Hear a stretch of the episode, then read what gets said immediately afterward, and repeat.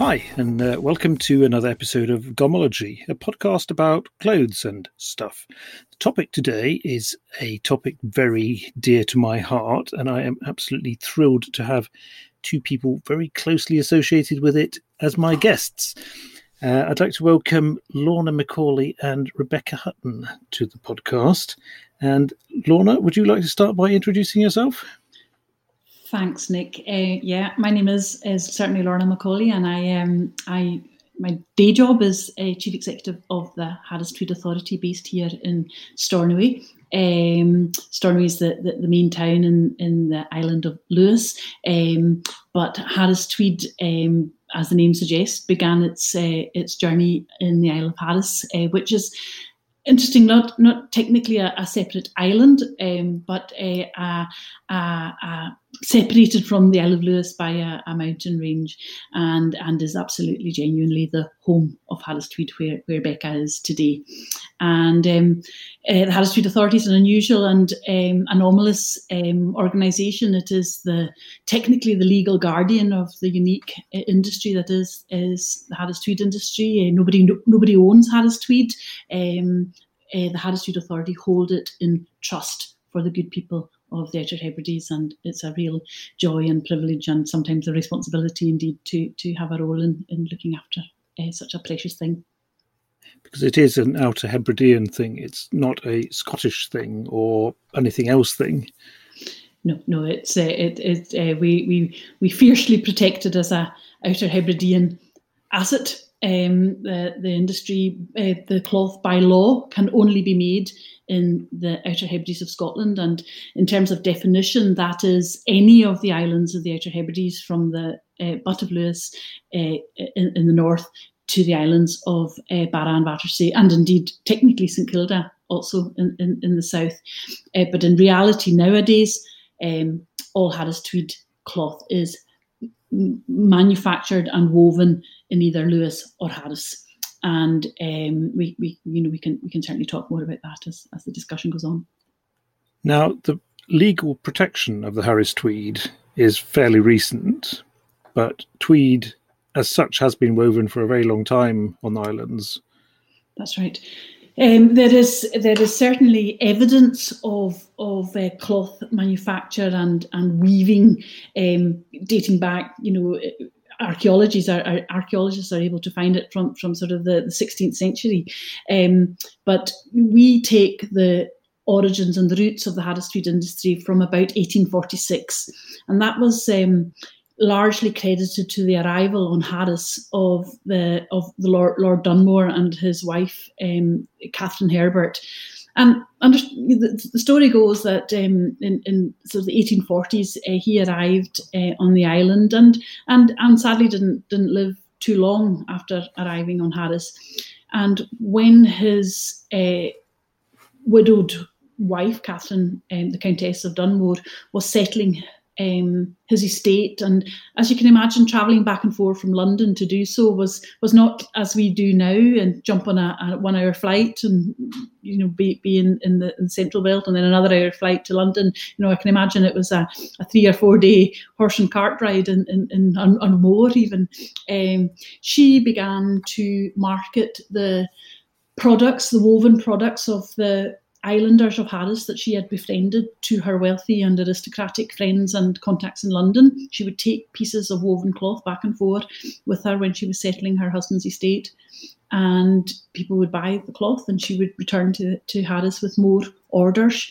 And um, slowly but surely, an industry was born. And um, the records show that um, the Countess of Dunmore funded and encouraged two uh, sisters, the MacLeod sisters, um, uh, to fr- from from the village of is it Borisdale, Becca? I think it is. Um, they, they were they were from um, to Strond, yeah. Strond, beg your pardon, thanks.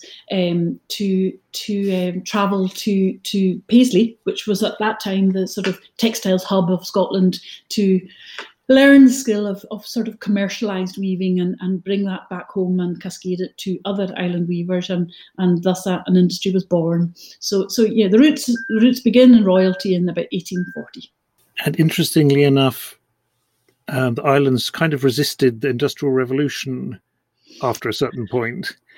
Yes, I, I think that that's I think that's right, and um, I I think uh, you know we, we look at we look at how how you know the industry you know it, it's it never ceases to amaze me that in 1909 when the then Tweed uh, Association board members, I mean, such vision and foresight to think to uh, protect what was, you know, a, you know, a, cottage industry, you know, was individuals at their own homes making cloth, you know, in what must have been, you know, extremely difficult and poverty, you know, um, after after the you know, potato famines and, and things must have been hugely difficult. But to have that vision to to to say, no, this is ours, and we're going to carry on doing it this particular way and protect it. It's unique and it's special and it's ours. Um, and you know, my my job today, you know, we have uh, the internet and. Uh, Alibaba and Taobao and and and all of these threats. These guys didn't have that, and they still had the vision and foresight to, to protect in the face of that industrial commercialization and revolution that was happening all around to say, you know, we're, we're keeping we're keeping what's special about Harris Tweed, you know, as ours. And and I, I, I have just enormous respect for, for what happened back in at that time.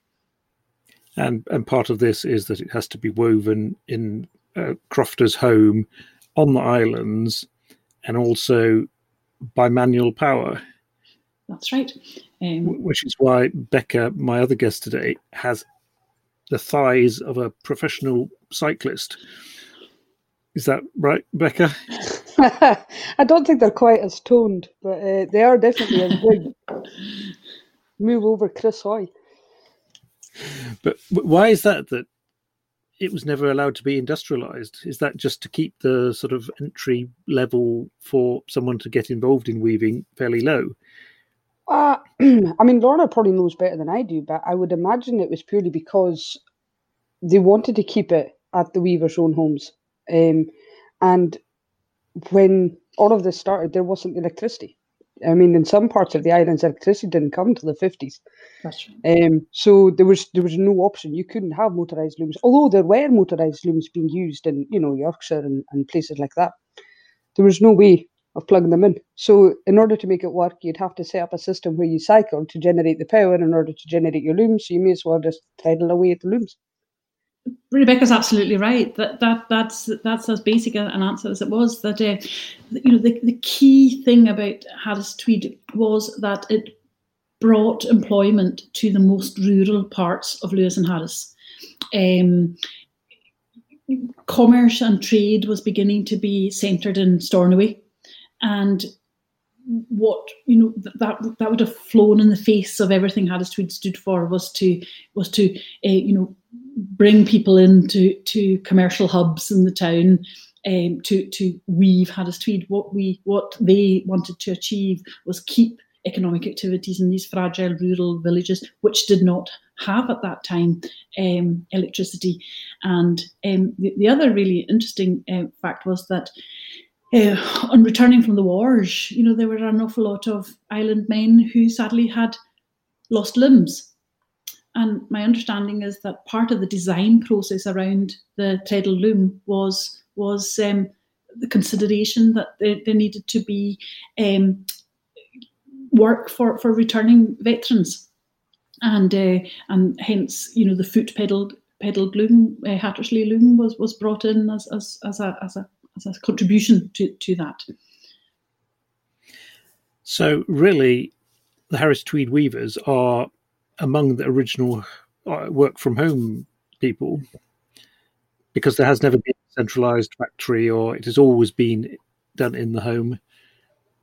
Yeah, I'll allow Becca to, to, to, to take that one. But, you know, we, we've dealt with a, you know, a, a, obviously a number of, of dealing with press is part of, of what we do at the authority here. And um, over the last uh, year, whilst we've been living in these unprecedented times, you know, we've been saying that, gosh, Tweed Weavers have been the masters in working from home and isolation and um, all of these things that we are grasping to get used to. Becca and others have been doing for years and doing well. Absolutely. What lockdown? I mean, it was one good thing when there was that big push actually for working from home. It was like, oh well, as long as I don't have to move everything from the loom shed into the house, I should be okay. but uh, it it is, and I think the the fact that there's never been any sort of, of mass centralisation of Harris Tweed has meant that nobody's ever thought about doing it again, if that makes sense. You know, it's not like it was done at some point and then they thought, no, what we should do is separate this back out and that, which I find really interesting because it is unusual in this day and age for somebody not to be pushing to change things and to turn it into that. But but nobody bothers because it works the way it works and always has done.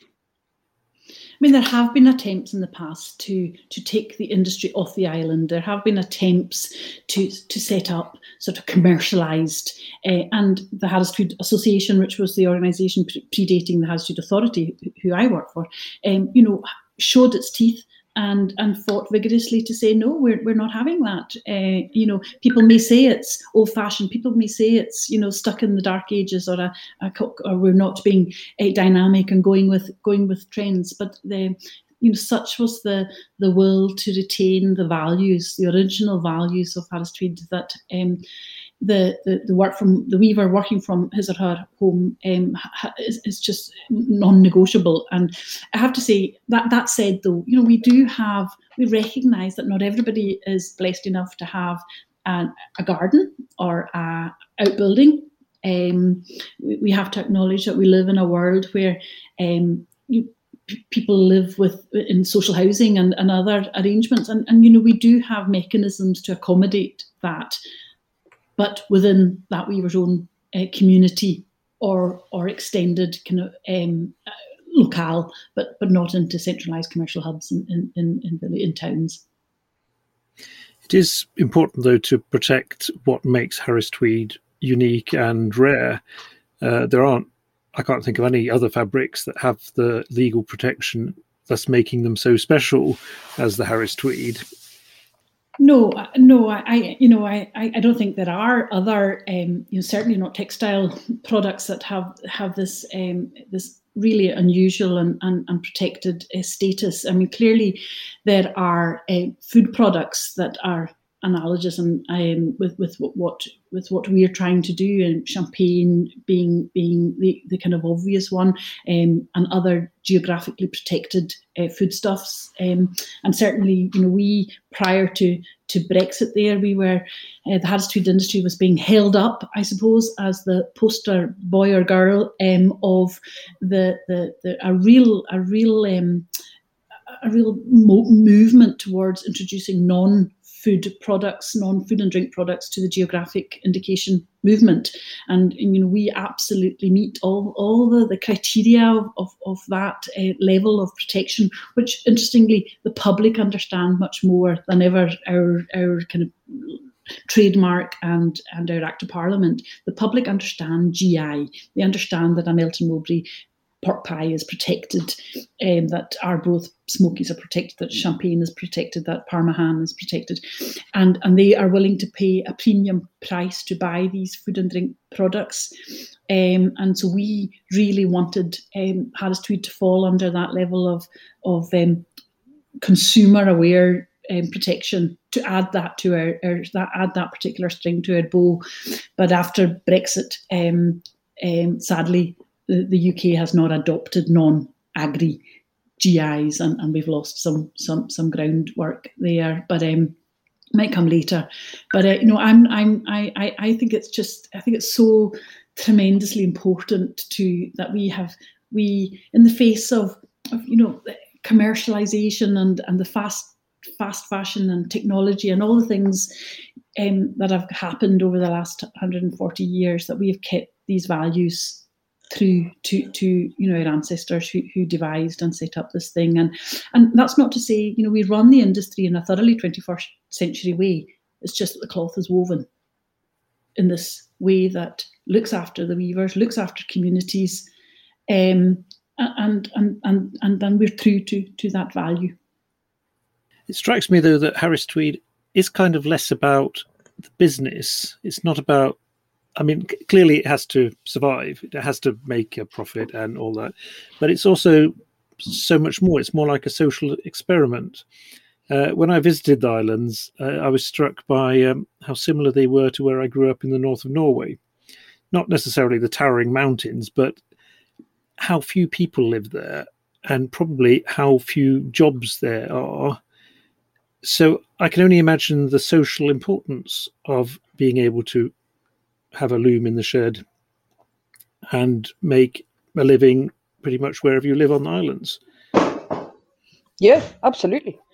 Um, and and I think one of the most important things about weaving, um, or Tweed weaving anyway, and the fact that it's at home, is that it always fitted into the the island lifestyle, the crofting lifestyle, if you like. So, I mean, going way back in the day, you would do it in amongst everything else you were doing, whether that was looking after the animals or fishing or whatever else you might be doing.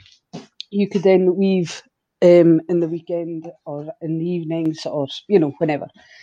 And even now, in order to survive in the islands, unless you have, you know, a, a, good job with the local authority, with the, the NHS, somebody like that, where you can get good full time uh, work, chances are you're going to have at least two jobs.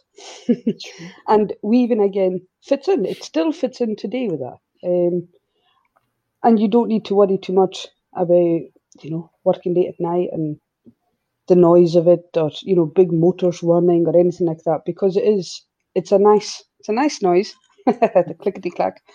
Um, but like you said most people are actually isolated enough that you don't have you know a hundred other people living on top of you um, where you're going to be disturbing them with things like this. So yeah it is definitely. But i think it's just i don't know maybe it's different because i've grown up with it. It's it's as part of the islands as the hills and the beaches and the sea.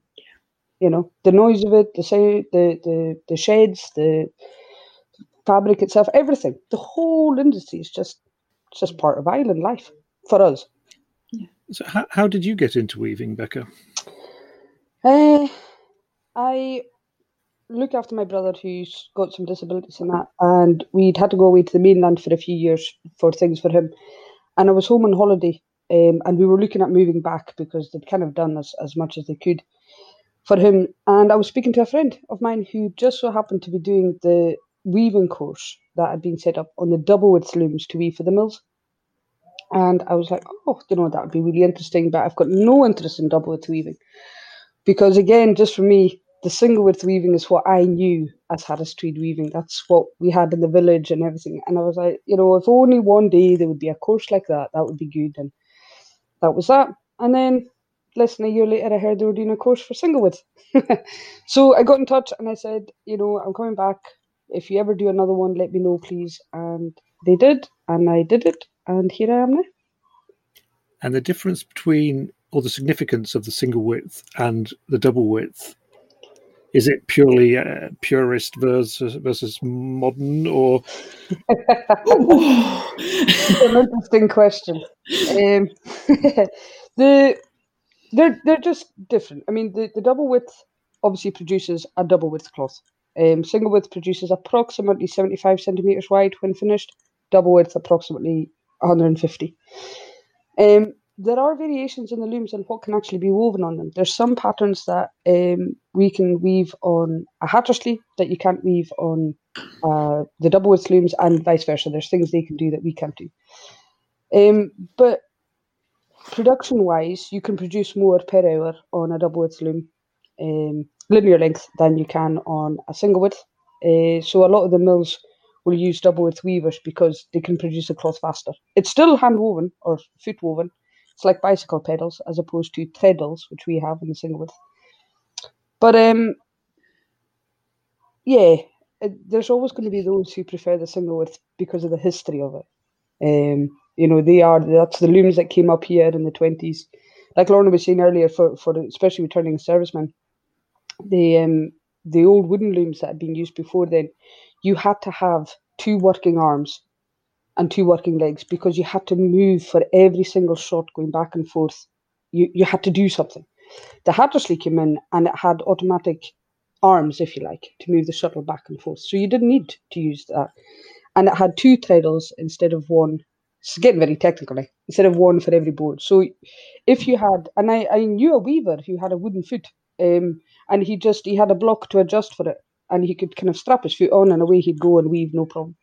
Mm. Um, but they are they're the they're the loom people will think of when they think of Harris Tweed, and I think because predominantly, and Lorna, correct me if I'm wrong on this. I think I don't know if there are any independent weavers weaving on double width looms. At the moment, I think they're all on single width. So it means as well that for anybody who comes to visit, chances are they're visiting an independent weaver and they'll still see the Hattersley looms. So that's still the loom associated with the industry. So um, from my point of view, obviously the better loom, but there we go. do, do, they both sound the same? No, no, no, they sound very different. Um, the the Hattersley looms are noisier, um, and you have to you have to do a lot more with it. You're having to watch things. It's not as as up to date as the the double looms, which have a an alarm to tell you if a, if the yarn is broken, for example. We have to just watch it and see. Um, the Hattersley looms also are a shuttle loom, so a boat shuttle that you fit a like a mini bobbin inside, um, and that's what flies back and forth. The double looms are rapier looms, and it's like a wee hook that goes from one side to the other that picks up just a single strand of yarn, takes it over, cuts it. Um, so even from a design point of view, if you're weaving on the Hattersley, you've got to do everything in twos because whatever goes down has to come back up. Can't just hang around down there doing nothing. Um, the double width looms they don't. It's a single end that's going down every time. So um, different design capabilities, different noises. They're quieter. Um, you don't need to watch it so much. Uh, yeah, Hattersley still better.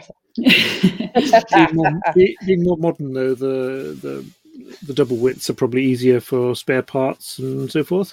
Yes, absolutely. Um, it's they're being still being manufactured today, so it is a relatively straightforward um, experience to get a part for a double loom. Um, Hattersley's, it's you know you need to know people uh, and hope that they let you into their sheds and you can rake around the back and see what you can find. Especially the Mark II, Hattersley Mark IIs, which came up to the islands in the 70s. Um, and there were very few of them made compared to the Mark One. So consequently, there's very few parts that are kicking around. There's a lot of parts interchangeable, but it'll never be a part you need. Um, you can get some manufactured today they're expensive, and usually whoever man- whoever is manufacturing it wants minimum orders because um, they don't want to just make one part for one loom. So it's it is a bit more awkward. But having said that, the Hattersley looms are so robust, so well made. It's cast iron, steel, and wood, and if you look after them, you know they're not breaking down every week. They will just keep going. Um, so they were built to last, you know, and there's people still weaving on the original 1920 looms that came up. So they did something right they are 100 years old now, which is remarkable, yeah. really. So, speaking of cost, uh, obviously you're an independent weaver in your own shed. Uh, you you buy your own loom. I take it. What, what, sort of investments are we talking? Well, I again because I did this course, um, I was able to rent the loom. Um, it was part of the course they were doing to get younger people into weaving. Um, after they'd done the double width course, they realised that obviously there was a dearth of, of young Hattersley weavers in the islands, and that the skills of those weavers would be lost unless they took younger people in. And at the time, I was classed as a younger person, so um, I did the course. But uh, but as part of that, the looms were actually sourced for us, um, and we were able to rent them. And now we've been able to to buy them. But um, but it was a great start because otherwise you could be for some looms you can get for a bottle of whiskey, other looms you're going to be paying a phenomenal amount of money. It just all depends who's selling. So it could be a huge investment for something that maybe wouldn't work out for you. So we were quite lucky. We got the opportunity to start and and pay a small rental, and then we've had the opportunity to buy if we carried on with the, the weaving. Hmm. Nick, just just to put that in, in, in context, you know, when when Rebecca and I were growing up um, on the islands, the Harris Tweed industry was was something I would imagine our parents wouldn't necessarily have encouraged us into. It was an industry that was um, fraught with highs and lows, uh, peaks and troughs. Um, it was an industry that didn't have you know a mechanism of of pay and reward or progression or you know any of the things that you would want you know a young person to to go into in their career. And and, and I don't think that's any different from the textile industry more widely. It, it, it in, in history it was it was a it wasn't a, a particularly career. It wasn't particularly a career that you would you would want you know your your your, your child to go into. And so in 2009, when I came to the Harris Tweed Authority, you know, we were about to embark on a period where we were inviting, you know, very, very significant um, investment into this industry to save it, frankly. It, it was on the edge. But then we looked at the workforce, and whilst they were incredibly skilled uh, group of largely men um, working in mills and uh, as weavers, um, the average age was 66. And, you know, and we we had to, you know, think on our feet to say, how in the world do we turn the tide and um, attract young people or younger people into this industry, which which had actually, you know, quite a, a tarnished reputation uh, locally. And um, now, fast fast forward uh, uh, 11, 12 years now, um, you know, there, there's so many things we can be proud of, but you know, one of them is that you know, we have databases and, and, spreadsheets of, of young, talented island people want to work in the Harris industry because they see whether it's as weavers or as blue collar mill workers or, or, or office workers working the design side, working the legal side, working the marketing side. They see, forgive my language, a sexy sector on their own doorstep um, that they want to be part of. And I, I, you know, I that is that is just a tremendous shift from what I grew up with. Um, you know, where you know I would have been actively discouraged from from entering uh, this industry for all its woes at the time. And and and, and look, it's not perfect. It's it's still got got many got many issues and, and anomalies with it. But um, you know, I I feel enormously proud that there are that are um, young people working in the industry. You go around the mills today and you take journalists and, and media crews around all the time, and they are staggered to see, you know, bright, enthusiastic young islanders um, so enthused about working in this ancient industry, and, and that's that's a really a, it's a real success story for us. Mm. You were speaking of ups and downs, and I think around the millennium things were looking pretty bleak, weren't they? Yes. Around uh, 2003, 2004, we have, we have to drag it up. Yeah. Don't yeah. on the yeah. So, well, just just for a, a bit of context, um, is the Harris Tweed industry production peaked in 1966 at 7.6 million yards in those days of cloth leaving these island shores. Um, before my time, before I think all of our times, um, that that would have been. Um, you know, people talk of of every home, every village, and every home having a connection to the Harris Tweed industry at that time. Um, the bus timetables were entirely uh, prepared and planned around mill shifts. It was it was the mainstay of the island economy, su- supporting fishing and crofting, and and many of these people who were working in the industry, as Rebecca said a moment ago, would have had many occupations. You know, they'd have been fishermen, they'd have been crofters, and they'd have been uh, weavers or Harris workers. Um, and then there have been peaks and troughs throughout uh, the 70s and 80s. The American market was hugely buoyant in the mid 80s. We were we, we, hit we hit about the five million meter mark in the, the mid 80s. Um, there are a, a, a, number of reasons, and and um, and uh, folk will have different views on why these peaks and troughs troughs have happened throughout history. Um, some of them are, are, purely fashion, some of them are, are business and, and commerce and trade and duty and taxes were, were, were, were, were, were a challenge for us. Um, but what I would say, and then and then just to, to put that uh, 7.6 million meter or yard uh, figure in context, in 2009, our industry produced just 450,000 meters of cloth.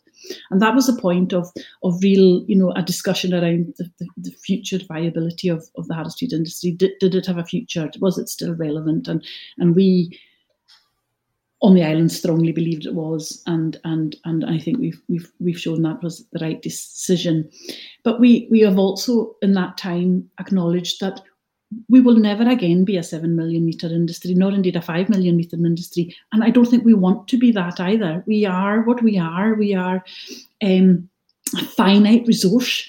There are only, uh, you, you, know, 100 and, well, just nigh on 200 weavers. There are about 180 double width weavers and, and a, about 20 active single width weavers like Becca.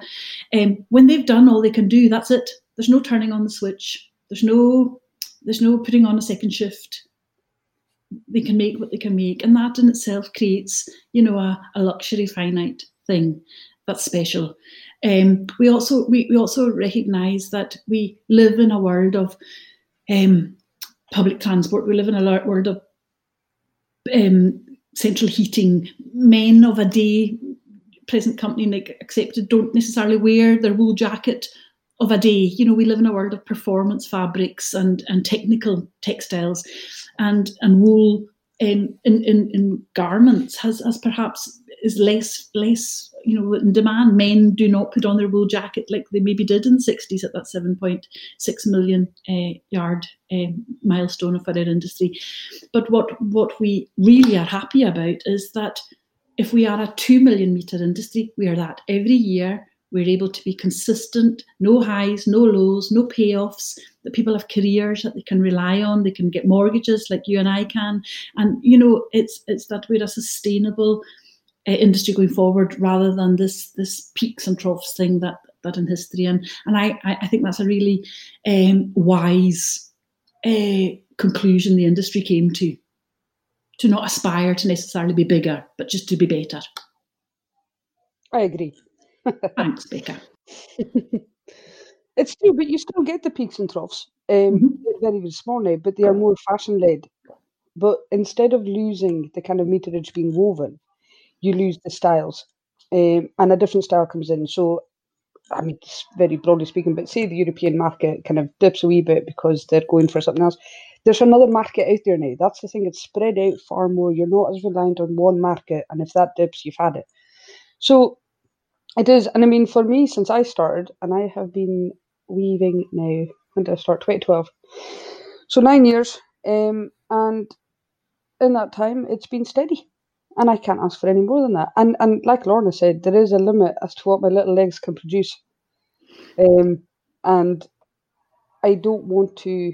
You know, I mean, inevitably this year has has caused some difficulties, and I do have a bit of a backlog. You know, and people waiting for things, but oh, I can't imagine anything worse than sitting in a normal year at my loom and thinking, oh, there's another 30, 40, 50, 100 tweeds I've got to do before I can do one for me. You know, and um, and I and I think it's it's right. It's it's better to give more steady employment um, to to people than than you know getting right, bringing another 300 weavers for six months and then, all right, well, everybody needs to be laid off again. You know, it's just, it's just not sustainable, especially the way our islands are now. We don't have the people in the islands anymore. Um, so yeah, far better, I think, for, for the way it is just now. It does make me wonder how many weavers there were when they managed seven and a half million yards. Yeah, a lot, and uh, you know, I, we, we fortunately have quite nice archives, which have, have now been gifted by the authority to the, our, our, local uh, archive and museum, and um, you know that we can find one uh, beautifully handwritten um, document with seventeen hundred names of, of, of, weavers. Um, we, we, don't have a feel necessarily how, how many of these were, you know, producing, what level of production there was. But, you know, that, that would be more reflective of, of the sort of output um, that, that would generate seven odd million meters. But, um, you know, we've learned so much about, um, Rebecca talks about the training courses that were, were uh, delivered in, in to, to kind of encourage more people into the industry. And, you know, we learned that um, that maybe the classroom approach to teaching weaving wasn't wasn't the right one. You know, we initially launched in and got tutors and colleges involved and SVQs, and you know you would start the course on week one at 9 a.m. and aim to finish it at uh, week 26 and, and, Friday at five, and, and we realised that was rubbish. That's just not how it doesn't. That's not how it works. Um, you know, we realised quickly that the the one-to-one mentoring, you know, mentoring, introducing a new entrant weaver with an experienced uh, weaver in his or her broad geography was a much, much better and, and more sustainable way of anybody ever learning to be a Harris Tweed weaver.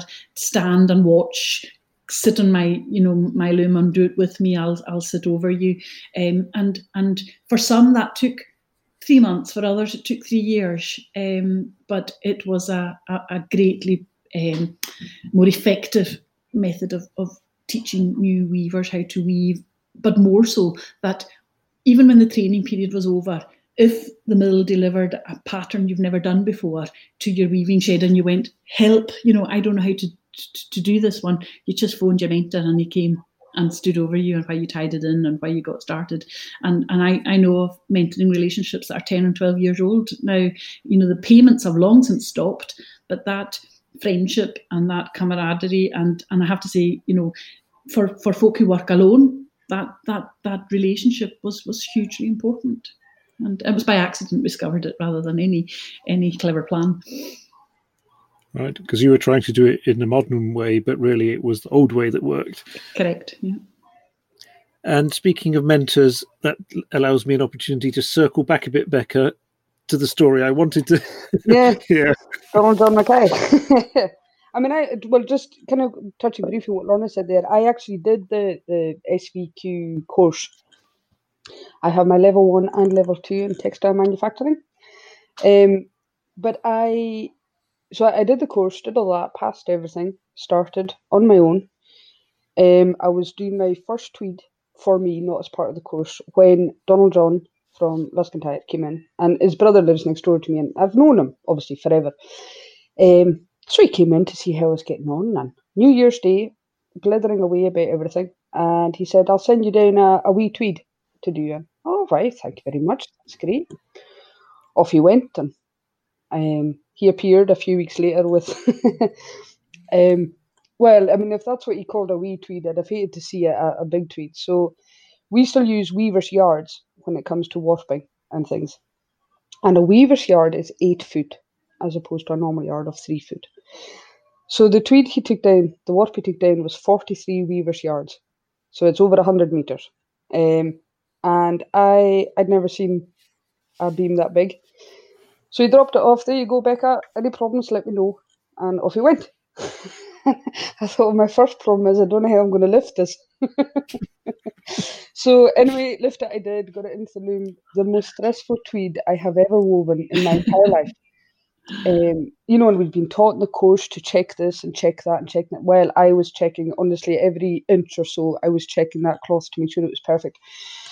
And I was weaving it. I could barely climb stairs by the end of every night because my legs were so sore from weaving all day. Um, I had to actually take out part of my shed behind my, my loom seat. I had to take out part of the wall in order to fit because this tweed was so big. I mean, it was, you know, a good two foot across when it was coming off the loom. Um, and then as you take it off the loom, you you take it off in a concertina fashion, so a bit like an accordion, so that as it runs through the mill, it can come off easily. Um, and you do that on top of the loom. And I'm quite short, and I was struggling at the end to actually fit it on. and then you tie it up, lift it round. And I still don't know to this day how I managed to lift it. Uh, but I did. And as I was going down the side of my loom, the belt loop on my jeans got stuck on a part. it's about two in the morning. I'm getting crushed under the weight of this, you know, 100 odd meter tweed that's greasy, so it hasn't been finished, so it's heavier. And I'm stuck. around. I can shout out all I wanted. And I mean, I'm just pleased that you know there's no webcam in my because I mean I was shimmying and everything trying to get off this this lever that I was stuck on, which eventually I did. And at this point, I'm almost on my knees carrying this this tweed over to the bench. So I put it down, job done. Phone Donald John. Well, no, I, I text him actually to say that's it, ready. So he comes the next day to pick it up. You know, thank you very much. Throws it onto his shoulder, one handed, goes over, climbs a fence with it, um, because he was part of his brother, so just hopped over the fence with his tweed in his shoulder. And I thought, wow, that's something now. That's a weaver for you. Maybe one day. And it's funny, I mean, now I'll lift up tweeds without thinking about it, but I haven't tried climbing any fences. But he um, he put that tweed in. He didn't check it, which I thought was just crazy. Um, he said, No, no, no, I, I trust you. And I thought, Oh, you're crazy. What do I know about weaving? But uh, he put it in. It passed all the, the checks, um, got stamped. Uh, he'd taken in my own tweed for me as well. And so he phoned me to tell me that was back. And uh, I said, I don't care about mine. What about your one? You know, did he get the stamp? And oh, yes, no problem. And, uh, and then he asked if I wanted another tweed. And I thought, well, it's obviously good enough for him. So it's good enough for anybody else. Um, and that's how I started. So he then became my mentor. And he, I mean, he's forgotten more about weaving than I'll ever learn. Um, And I think the most important thing about that man is that he's not precious with his knowledge at all. He wants to pass it on. He wants younger people to be weaving. He wants to see the industry survive. So he, you know, gives advice on actual weaving, on the business side of things, um, on the industry as a whole, on the looms, um, parts. He, he's just, yeah. Um, I had uh, an incident where the shed where I was going to be doing my warping um, was damaged recently. And so immediately he phoned, he was like, use mine, it's there anytime you want. Um, and so that's what I've been doing. I've been over there warping. His was a slightly different setup to mine. So first he was down, showing me everything, you know, and, and to have that like Lorna said earlier, to have somebody who knows all of these things, who can head you off at the pass if you're starting to go down the wrong road or making a mistake or doing anything like that, or just aren't sure, you know, what's going on or how things work. I mean, the Harris Tweed industry is a very odd industry. As Lorna says, nobody owns it. Um, you know, you've got mills who can't produce tweed themselves. Uh, you've got weavers who don't produce the yarn anymore. And we can't finish the tweed. You know, you, everybody needs everybody else. And when you're starting out, although obviously coming from here, I knew quite a bit about the industry, those intricacies, to have somebody who's been there, done it, and to be able to guide you through it and to explain how things work and you know what you need to do and you know even just little things like like being prepared to change the tweed you're planning on weaving depending on on whether you can get the yarn. You know don't be set on i'm only weaving this tweed just now. You know be ready with well if i can't get the yarn for that one i'll do this one. If i can't do that one i'll do this one little things like that.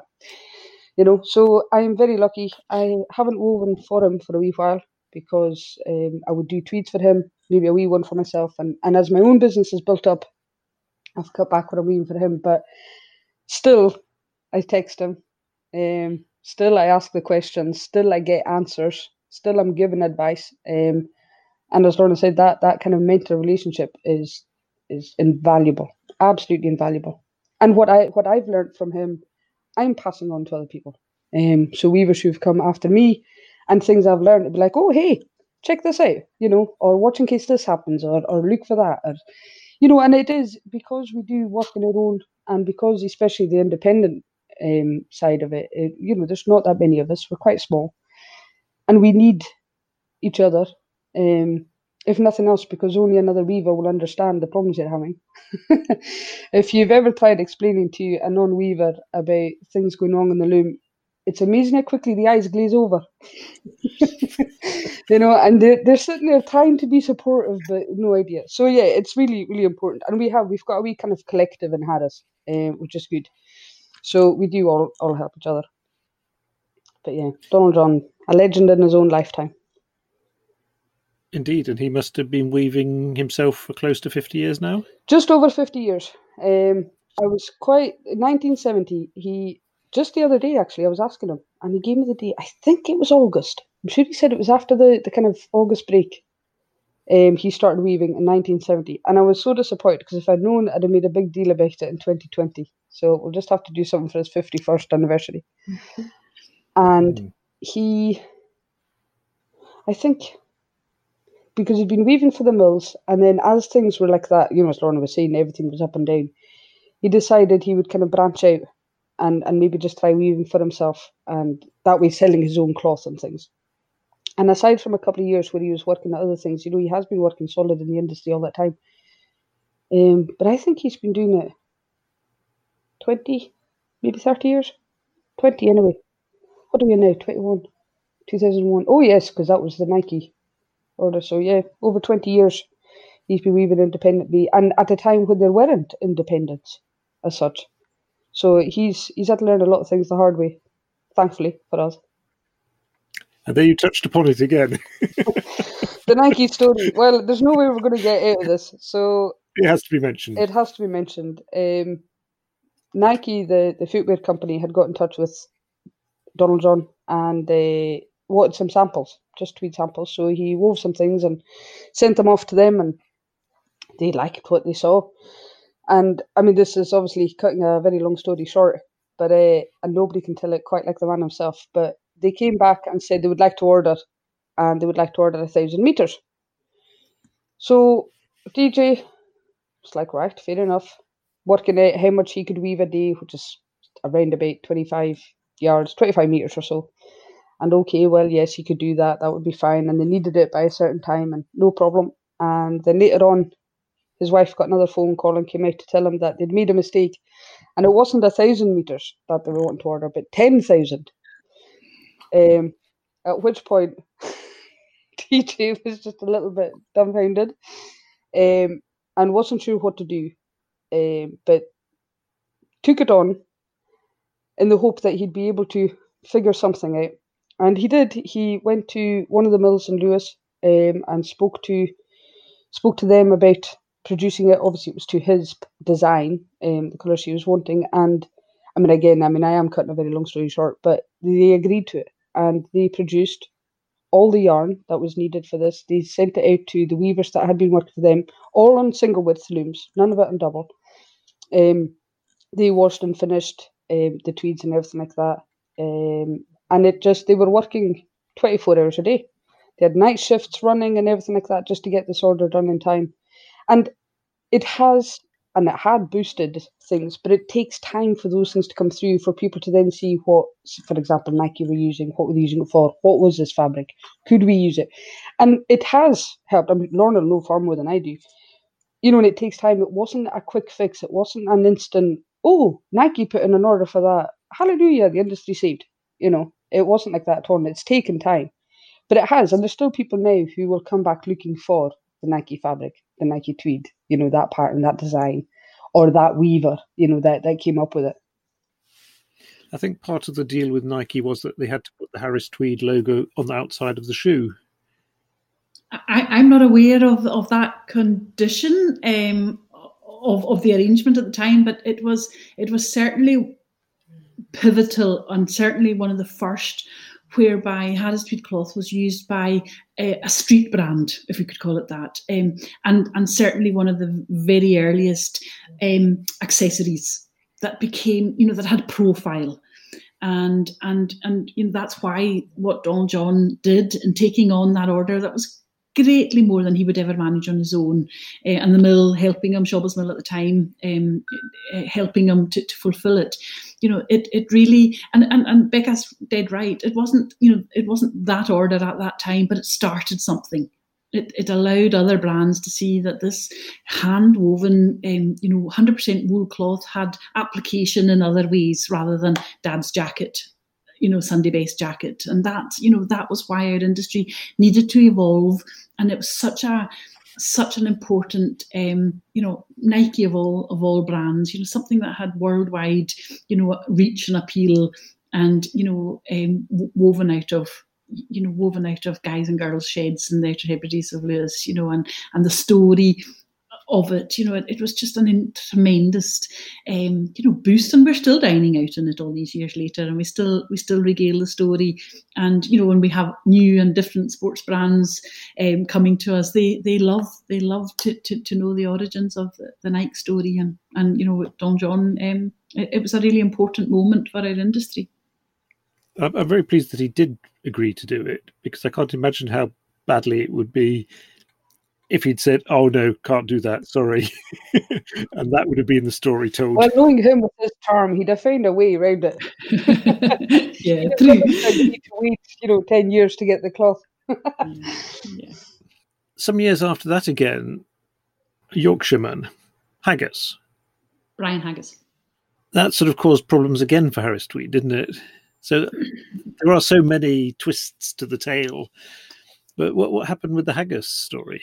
I think before Lorna comes in with the, the she was obviously at the time would know far more about what actually happened. But what I think is interesting, and this is before I was weaving, but the word on the on the croft at that time was really, really interesting, I found. Um, and again, I'd been through it where the industry was, oh, it's dying, and there's a few people limping on, and you know, there's people like Don John, they're fine because he's just doing it himself, but there's no future in it and all the rest of it. And then this man came in, and oh, he was going to save everything and everything was fine. And two minutes later, oh, he's not.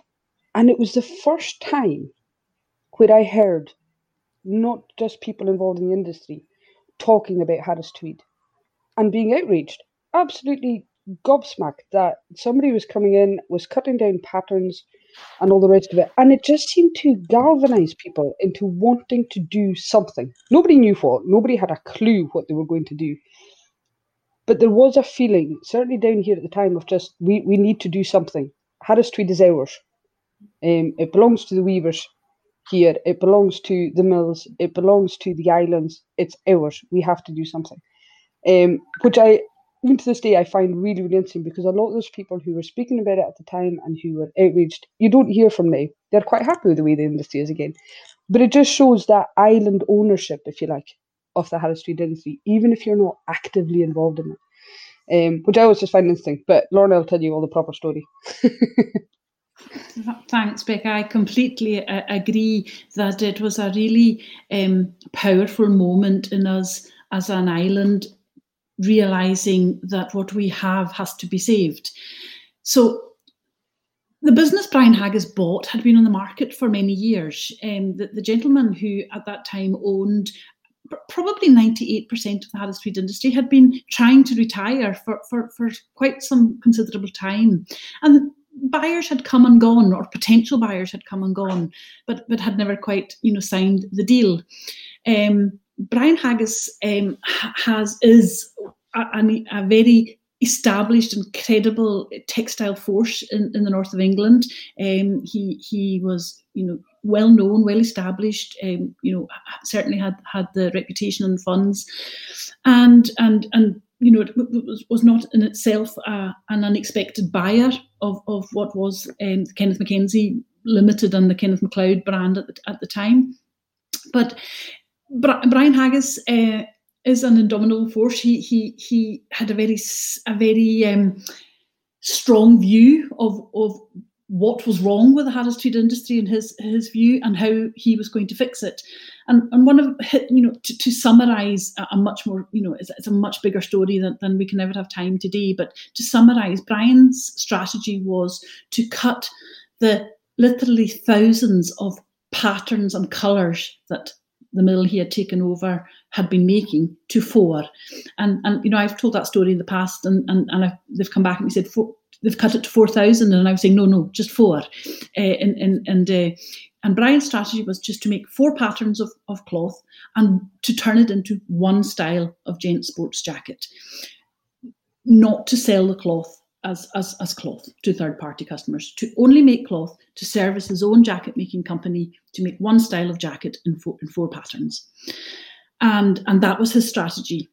And, and, and that's what he ran with, um, believing that, that that that was that was you know what would work for, for his his business model. You know a, a, huge quantity of jackets were made. And and i'm not saying anything brian today would not disagree with. It didn't work. But you know there were casualties a many from from that strategy. You know people lost their jobs. Um our industry was was was you know was really fragile more fragile than, than, than it had ever been but what it did is exactly as Becca said, it galvanized um, those, you know, lay people in the community, but also, you know, people with business know-how, the contacts with money, and said we cannot allow this act of, of vandalism to destroy what is what is ours and what is is, is so so va- so valid valued by us. And and ironically, you know, it was the acts of it was the act of Brian Haggas that saved this industry. It created um, this urge in us to save something that we love so dearly. It created Harris Tweed Hebrides, which is by quite some considerable margin the largest of the three mills. Uh, now it is what it was the act of, of Brian Haggas that that made um, Brian Wilson, who's the chairman of of um, Harris Tweed Hebrides, go and seek investment and go and and and save. Uh, you know that was his that was his single vision to to to to recreate jobs to keep the the archival patterns and colours. And and actually you know we're 13 14 years on from from that time. And brian haggas last year gifted his business. On his retirement he gifted his business to his manager a lewis man a local man. And his concluding you know goodbye said Harris belongs in the hands of islanders not yorkshiremen or Englishman, he he recognised that it belongs with island people, and and actually, Kim Mackenzie's is now a really important part of our island infrastructure. They are a busy, buoyant mill with many colours and patterns on their on their books. Employs lots of people, employs lots of weavers, and so in a kind of Shakespearean tragedy or villain, you know, he he actually um, was a really key person in in in turning our industry around and and being what it, what it is today. And uh, and I, I think, you know, he acknowledges some of the mistake in his view, they were they were you know they were that was his strategy, but he he changed them when they weren't working, and and in, in the most you know phenomenal gesture of kindness, he gifted his business to his manager because he knew he knew that was the right thing to do, and Harris Tweed, in Brian Haggas's view, belongs in the hands of islanders. He really came good at the end. He did. so, uh, I wanted to ask you, Becca you probably are the one who knows most about it, but over the years, has the actual tweed itself changed, or is the tweed today much like it was, say, 100 years ago? No. Um, one of the main differences is that at least if you get damp and then hot, you won't smell of urine anymore. So that's a good thing. um, back in the day, when um, like when my grandmother and that was weaving, um, they they used to obviously be finishing the cloth themselves, and so they would have to soak it um, in stale urine to as a mordant for the dyes to make the dyes stick basically in the cloth. So that's one good thing um, about things moving forward and using the mills for finishing now that there's none of that going on. But would that have been the authentic urine from the weaver? So it was a very personal touch. Uh, from the whole family. Um, because oh. back then, um, and I, I remember the, the tin bath which still stayed outside my um, well, my granny's old family's home door. Uh, the tin bath just remained. Uh, they used to like anybody, anybody who, who went to the toilet, um, you know, it would go into the tin bath and would be left there to become still. Even visitors it was just a done thing. You needed to keep the urine. So that's just what you did. There is an unfortunate story about a man who went to visit uh, my my aunt, my great aunt's there at the house one night, and he had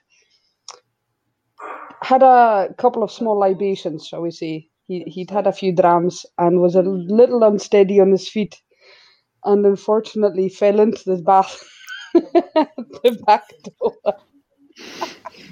and they heard the commotion and came out, and there he was lying in this bath. Yeah. Um, but uh, so that's that has moved on. In fact, that's actually I'm totally changing the subject now here, but something about the number of weavers there would have been back in the day. I don't know if many people realise, but it was very much a family affair. Um, and it's funny if you ever look back, if you do family history, and you look back on census censuses, um, from, from that time. And there might only be one person listed as, for example, a woolen weaveress. And somebody else might be on that same thing as a spinner. And somebody else might be there as the crofter and somebody, whatever else. Um, which is interesting as it is just a snapshot of that time when the assessor came to the house. And somebody might be sitting spinning, so they were a spinner. And somebody else might actually physically be weaving, so they were the weaver. But everybody took their turn um, whoever was free jumped on the loom or was doing the spinning or whatever um, in these families. So I think sometimes the numbers aren't, especially back then, always accurate because you might have a family of eight. Um, and all of them would at some point be weaving.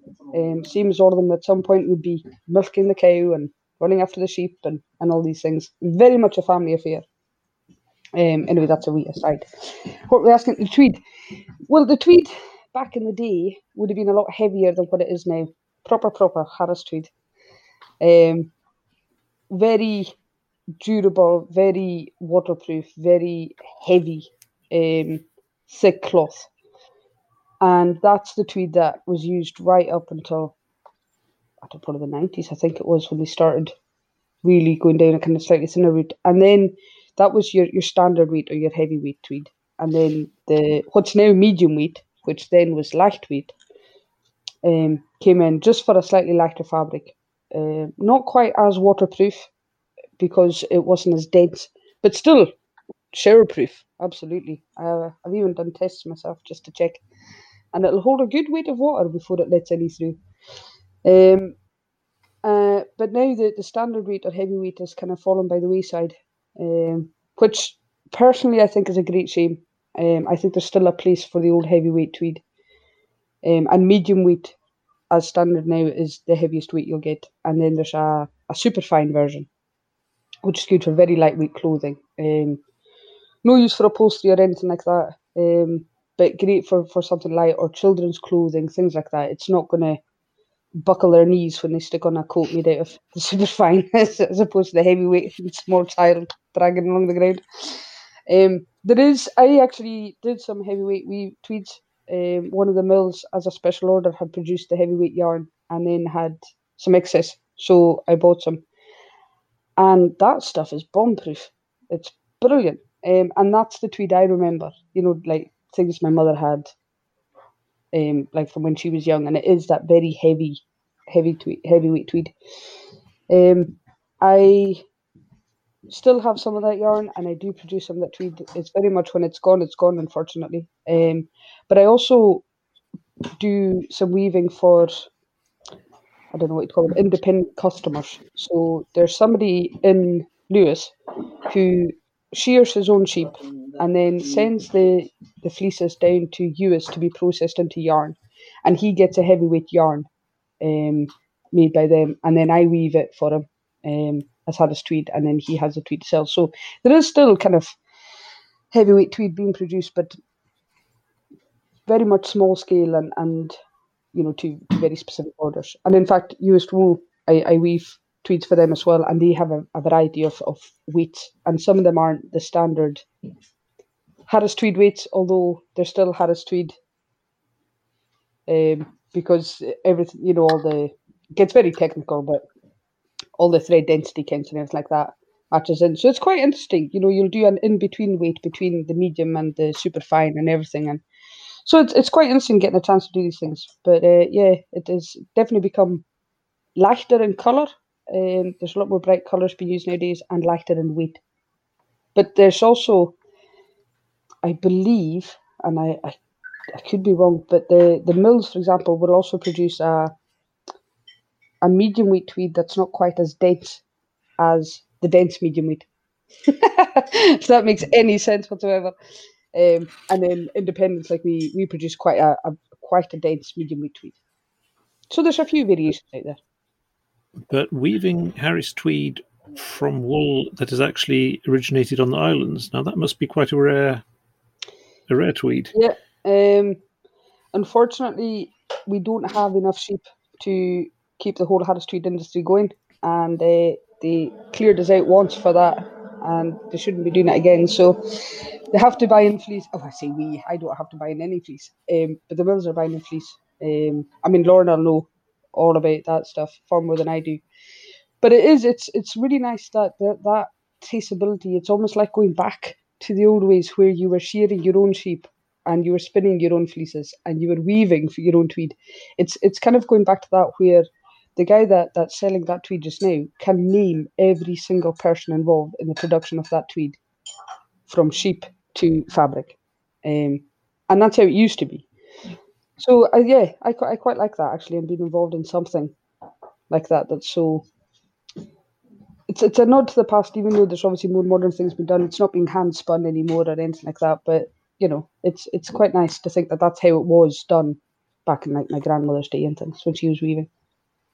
So, in addition to to to weight and color, um, and and setting the the, the color in, in urine, um, you know, the, the, we are now able to offer finishing um, finishes, waterproofing, fireproofing, uh, upholstery level uh, weight cloth, um, brushed finishing, cropped finishing, Teflon finishing. You know, our industry doesn't actually do the, fit, the finish, but you can now get Harris tweed in these in these finishes, and, and that's what's that's part of the story of why we've had to evolve. You know, if we want Harris tweed to remain relevant um, for use in in technical textiles and by street brands, we need to be able to say you can after after it's uh, being authenticated as genuine Harris tweed, it can be sent to a finisher for, for a, a, a, waxed finish so that it can be used by you know, the, in the fishing sector and, um, you know, waterproofing for, for footwear and, and things like that. So we, we, you know, it's just really basic innovation, but but they weren't happening in our industry um, and, and, and now are.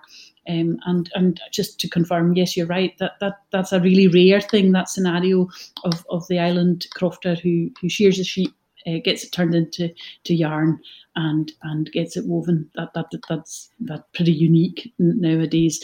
Um, the the industry buys its wool uh, via the British Wool Marketing Board. The Island Clip uh, crofters and and and farmers um, send their wool to the British Wool Marketing Board.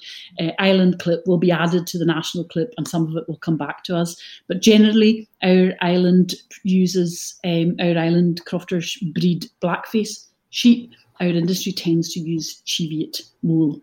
Um, it is a, a, slightly longer fibre, s- slightly more suitable for, for, for, for weaving the kind of cloth we make. So, uh, uh, but but the the Harris Act defines that Harris must be 100% pure new wool, first clip. Um, it doesn't it doesn't state it must be island wool or Scottish wool. It's just 100% pure new wool.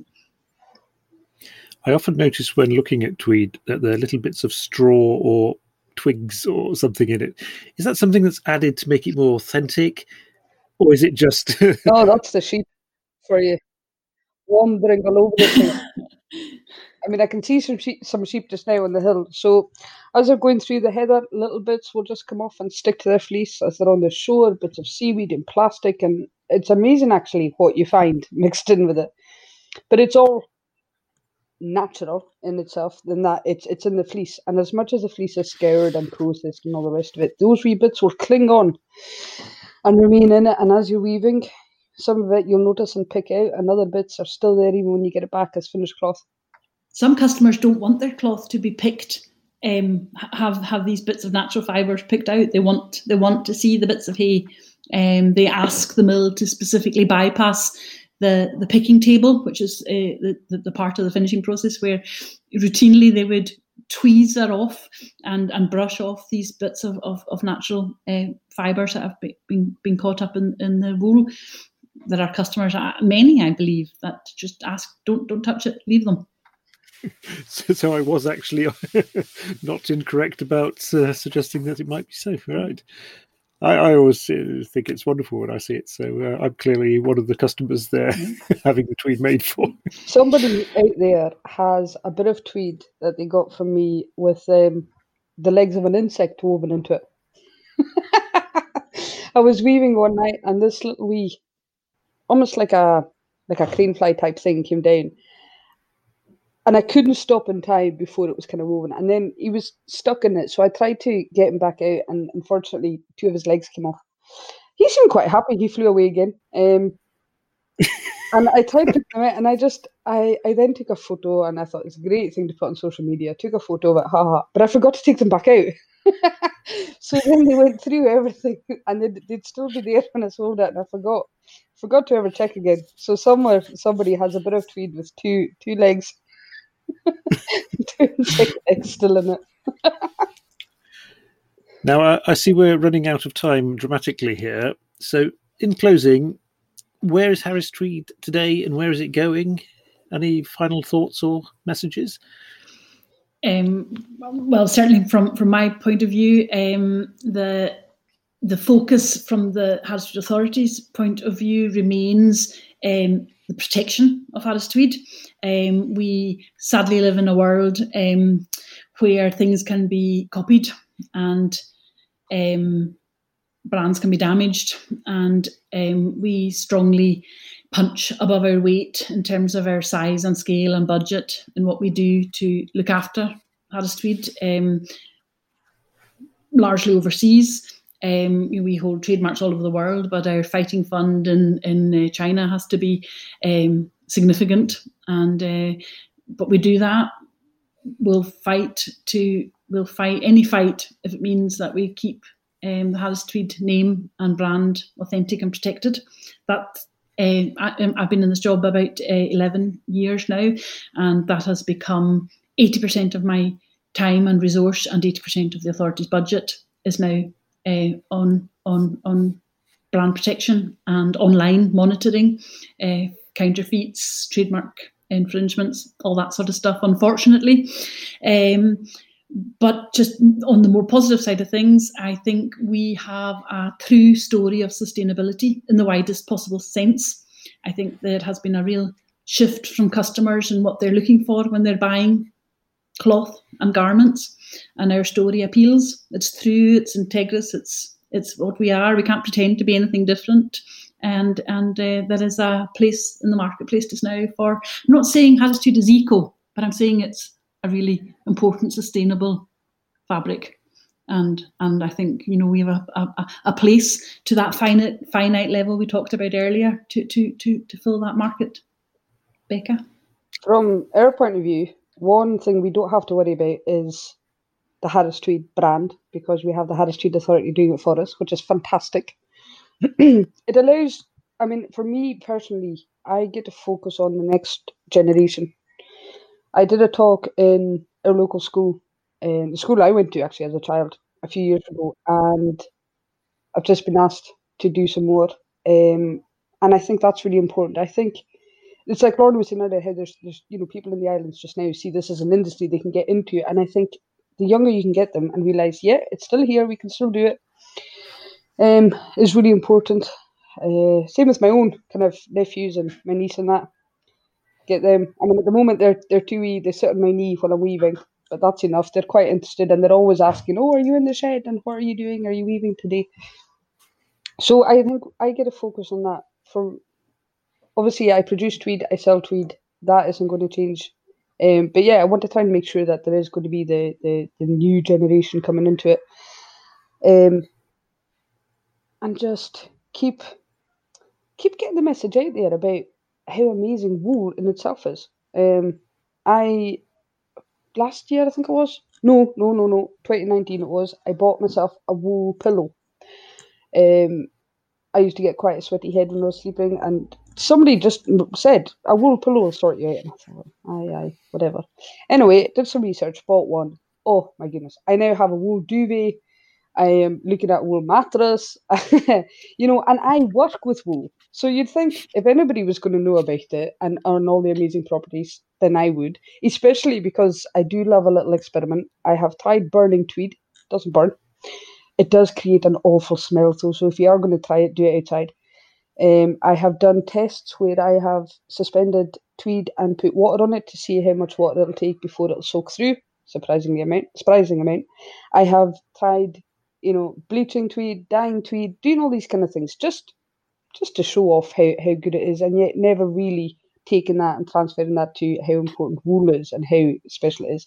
So I think getting the message out there, like Lorna was saying, about how incredible this fabric actually is, um, and and yeah, getting the next generation excited about it. I think it's the kind of thing that it's well, it just gets into you, doesn't it, Lorna? And you can't help it. Then every opportunity, you know, you're either standing there banging on about Harris Tweed or showing off, or, or some poor person comes to my shed and asks one question, and three hours later, I'm still ranting on about some element of the Harris Tweed industry, or showing them this, or showing them that, or, or you know, showing off colours and and it it just I'm so excited by it that I want other people to share that excitement and that love and that passion and to understand that this is special. Um, it's it's not run of the mill, and yeah, just keep trying to get that message out there. Brilliant. Okay, um, I'd like to extend a huge thanks to you, Lorna and Becca. This was really great, and uh, I hope to visit the Hebrides again sometime soon. Well, pop into the shed. Well, I thought I'd get my own shed and uh, set myself up as a weaver. it sounds like a great life. Thanks, Nick, for your interest. Thanks a lot, both of you, and uh, bye bye. Cheers.